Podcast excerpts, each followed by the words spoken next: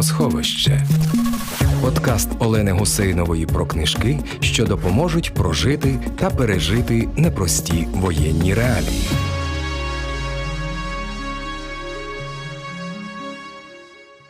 Вітаю! Мене звати Олена Гусейнова, і ми з вами, друзі, зараз будемо говорити про чеські книжки, які з початку повномасштабного російського вторгнення в Україну 24 лютого 2022 року вийшли в Чехії чеською мовою, написані чеськими письменниками про російсько-українську війну. Я коли дізналася, що такі книжки існують, була насправді здивована, тому що мені здавалося, що аналітики готові писати про Україну. Українські письменники, очевидно, не можуть писати ні про що інше, окрім війни, але письменники в Європі, де не вимикають світло, де не чути повітряних тривог, залишаються перейняті самі собою, а не Україною. І я помилилася. Насправді це не так. І, зокрема, чеські репортажисти, чеські письменники, чеські поети е, змінилися і змінилося їх письмо. І російська агресія в Україні, зрештою, змінила це письмо. Про цей феномен я поговорила з чеською поеткою Марією Ляшенко. Марія народилася в Україні в Києві.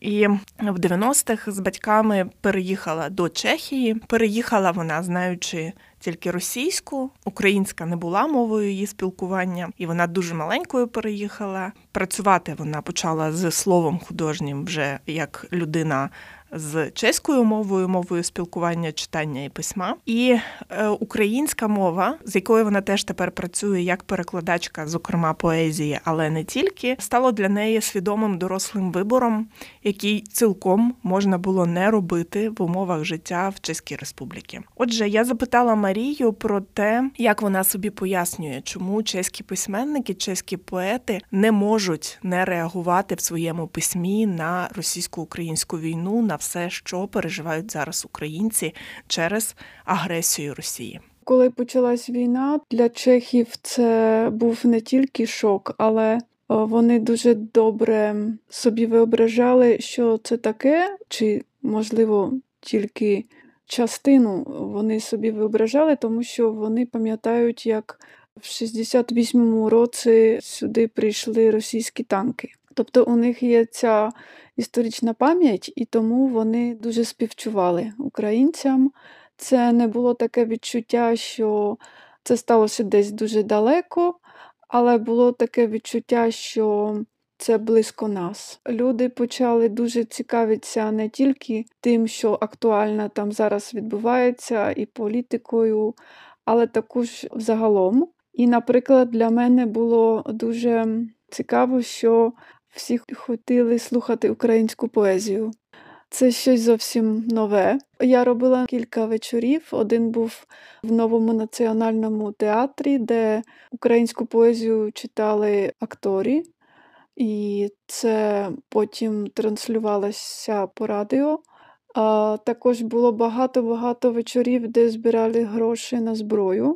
І багато підбірок в часописьмах, тому що просто був якби спрос на це.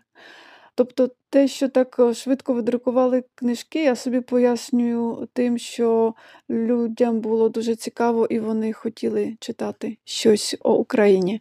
Марія упорядкувала одну з таких книжок. Вона називається Хліб змінного поля, і це книжка художніх репортажів, написаних і чеськими репортажистами, і українськими. Книжка виглядає дуже яскравою, її одразу видно в книгарні. Вона така жовто-блакитна, очевидно, але це не простий жовто-блакитний, це жовто-блакитний, з яким багато чого трапилось. Так виглядають прапори, які повернулися з фронту. Так виглядають прапори, які ховали на окупованих територіях. Це такий дуже впізнаваний кожному українцю жовто-блакитний колір. Отже, Марія розповідає про книжку і про її авторів. Я редакторка вигадала цю книжку також моя колега в видавництві, тому що її чоловік е, журналіст, і він був в Україні. І їй дуже хотілося щось зробити, щоб не тільки хвилюватися. І вона до мене прийшла і казала, що у мене така гарна ідея, зробимо книжку. Ми почали в березні, а на початку осені вже книжка пішла до друку. Книжка називається Хліба з мінного поля. Це назва репортажа журналістки та письменниці Адели Кнапової, яка пише, як в перших днях війни вона опинилася в Одесі. І у них взагалі не було що їсти вже, тому що вони з собою не брали багато їжі. Вона і її фотограф. І вона описує, як вона в цій Одесі знайшла маленьку крамничку, де були дві пекарки, які зостали в Одесі спеціально для того, щоб пекти хліб. І це було дуже таке сердечне споткання, таке символичне. Тобто ця книжка так називається завдяки цьому репортажу, але також тому, що це люди, які їздили в Україну перед війною. Тобто багато з них має дуже-дуже довгий досвід, наприклад, і 20 років. Деякі з них, наприклад, їздили на Донбас. Це, наприклад, Томаш Форо, який написав книжку репортажів цілу присвячену Донбасу. А кілька молодих репортерів та репортерок Е, вони не так довго їздять в Україну, але це також не їх перший досвід. Тобто ми вибрали таких людей, е, які Україну знають, і я би казала, люблять.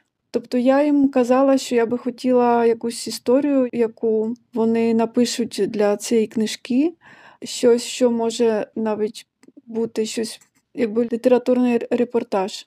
І ми з ними потім думали, з якого місця і яку тему. Тому що я також дуже хотіла, щоб у нас не були всі репортажі з одного регіону. Наприклад, я собі так. Вигадала, що було б гарно зробити таку мапу, і щоб у нас були історії з різних кінців. І вона там є. Нам намалювала мапу наша графік цієї книжки. У нас там є е, історії з Донбасу, тільки ми від початку собі е, казали, що нам не треба писати про Галіч, тому що вже було зрозуміло, що Галичина це місце, де не відбувається остра війна, але це місце, до якого всі втикають. У нас в книжці є чотири текста українців та українок. Два тексти описують дорогу з України в Чехію. Це текст Марії Пирогової, яка жила в Бучі, і яка описує дуже драматичні перші дні, коли у них вже не було зв'язку, і вони взагалі не знали, що відбувається. І їм вдалося разом з старенькою мамою втекти до Києва, потім до Львова, а потім до Чехії, де у них була вже частина родини. Потім у нас є інший текст, який також описує таку подоріж, але вже е, з трохи іншої перспективи, тому що Наталія Чурікова журналістка, яка вже дуже довго живе в Празі, описує, як е, вона допомагала своєї старенької мамі втікати в Чехію. Тобто це такий вже чесько-український погляд, тому що там вона описує, як чехи почали від самого початку допомагати. Потім у нас дуже класний текст е, Маргарити Голобородської. Це молода дівчина, яка народилася в Миколаєві, і вона описує свою подорож з Праги в Миколаїв і її відчуття, те, як вона боїться, але як вона чує, що їй треба повернутися додому, вона там везла якусь допомогу. Тобто це також чесько-український погляд, тому що вона приїжджає з миру і бачить війну. І ще у нас є також дуже класний текст Олександра Стукала, який описує що його війна зустріла в маленькому містечку, і як він там сидить з мамою і з частиною своєї родини. І це така дивна атмосфера, коли десь є ця війна, а ти якби сидиш вдома, і вона якось проходить десь дуже близько, але тебе якось не чіпає. Він там описує, як він там купує собі морозиво, тому що вже немає якоїсь їжі, але морозиво ще є. Ніхто не хоче це морозиво купувати, а він його купує. Це дуже класний текст, тому що. Е, він описує війну, але зовсім з інакшого боку, якби таку навіть, можливо, скуку війни, що є дуже дивно, тому що у нас вона у нас в голові не об'єднується зі скукою. Я вже сказала, що книжка виглядає дуже ефектно і вона дуже видима в книгарнях. Той момент, коли я гуляла по преським книгарням, це були дні, в які Володимир В'ятрович презентував свою книжку в чеському перекладі, і вона теж була дуже видима. Отже, про хліб змінного поля це книжка репортажів про російсько-українську війну, зроблену чеськими і українськими репортажистами, про те, як вона презентувалася в Празі і в Чехії загалом, як вона продається, як вона живе своє життя вже на ринку книжковому чеському, е, розповідає Марія Ілляшенко. У нас була презентація в Празі і в Братіславі, тому що це фактично чехословацький проєкт. Вона тільки почала продаватися, але мені здається, що вона зацікавила багато людей не тільки своєю темою, але тому, що е, ми вибрали дуже класних цікавих письменників. Люди їх знають е, навіть не тільки з телебачення, але просто їх знають е, дуже довго і хочуть прочитати, що вони написали. Але також тема України вона дуже цікава, як я казала на початку, дуже жива. Люди дуже співчувають і їм цікаво про це читати. Також в листопаді 2022 року в Чехії вийшов спеціальний номер українського журналу. Це такий журнал, якому багато років, і він видається в Чехії українською мовою для е, української чеської громади. Але кожного року один номер українського журналу виходить чеською, і це, начебто, оця українська громада демонструє країні, в якій вона живе, що не почуває себе якоюсь спільнотою гетованою, а розуміє, що вона частина цього чеського етнічного простору простору і хочу розповідати про себе Чехії, чеському народу, власне, чеською мовою. Теж цього року це був спеціальний номер. Е, він був присвячений українській поезії і поезії про Україну. Так само там були чеські поети. Ми про це трохи пізніше поговоримо. Марія Іляшенко, з якою ми зараз говоримо, вона власне упорядковувала цей номер. Бачимо сталеве дуло танку на блакитному тлі, і на ньому сидить котик. Можна так само цей журнал купити в книгарнях, знайти в таких спеціальних книгарнях-кав'ярнях. І про цю взагалі ідею традицію українського журналу мати один в рік номер чеською мовою. Ми теж з Марією поговорили. Треба сказати, що вони завжди роблять один випуск в році чеською. Він розрахований на чеського читача, якому цікаво, що там відбувається в Україні.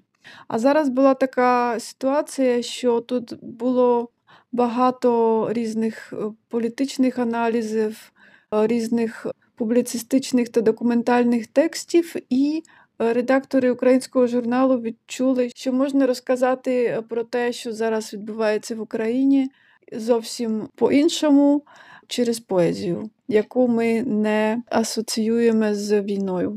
Чесно кажучи, я хотіла вибрати так, щоб були дуже різні голоси, і навіть мені не йшлося про те, щоб були ті найпопулярніші чи ті, яких найбільше читають. Але я хотіла е, зробити цю підбірку так, щоб мені було цікаво, щоб я знайшла щось для себе. Там кілька поетів, які дуже молоді. Але також ми вибрали, наприклад, вірші Сергія Жадана, тому що було важко собі взагалі виобразити такий номер без його віршів. Тобто ми зробили так, щоб там було щось, що чехи вже знають, наприклад, могли десь прочитати, і щось, що зовсім нове. Далі ми з Марією Ляшенко говорили ще про одну книжку, яка вийшла в Чехії. Теж має стосунок до України. Не просто має стосунок, це книжка про російсько-українську війну. Вона називається Осколки Російське вторгнення в Україну очима чеських письменників. Про те, що це за книжка, зараз Марія Ляшенко розкаже. Так, насправді це книжка, яка повстала якби вже в другому етапі, тому що на початку. Е, було запрошення чеського радіо станції Плюс, е, яка зосереджується на публіцистику, на політику.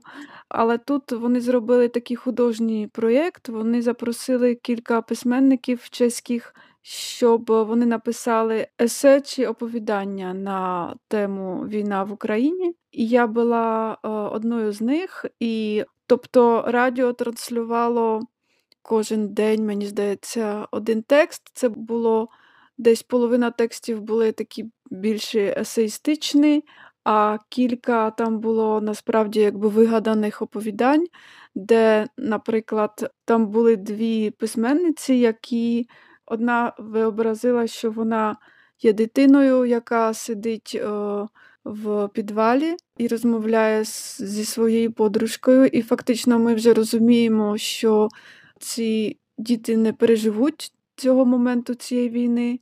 Але коли ми читаємо, ми ще не знаємо, що так буде. Мені здається, що краще це есе, тому що щось вигадувати про війну це є важкі і взагалі з, зі знаком запитання, чи це треба і чи це етично.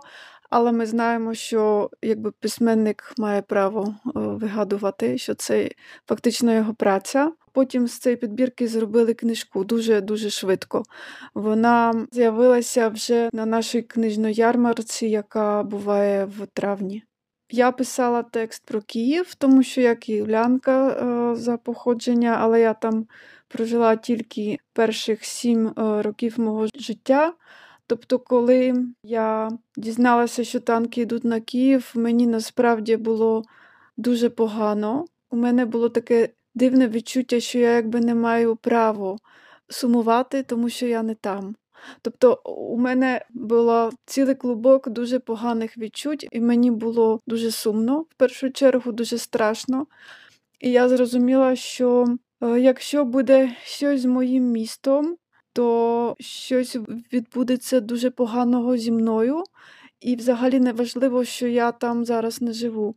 Просто це місто частина мене, це була розмова з чеською письменницею і перекладачкою Марією Ляшенко, яка дуже багато робить для популяризації української літератури і культури в Чехії зараз. І це була розмова про чеських письменників, чеських поетів, чеських репортажистів, які сьогодні, в 22-му році, не можуть не писати про російсько-українську війну. Хоча здається, що це доволі далеко. Про це можна не думати, якщо не чуєш повітряних тривог. Для всіх нас в Україні дуже важливо знати, що не думати про російсько-українську війну неможливо, де би ти не був. І цей момент такої дуже щирої е, солідарності, яка відбувається з тобою навіть попри твою волю, якій ти просто коришся, яка зараз є в чеських письменників, журналістів, поетів, людей, які працюють з культурою.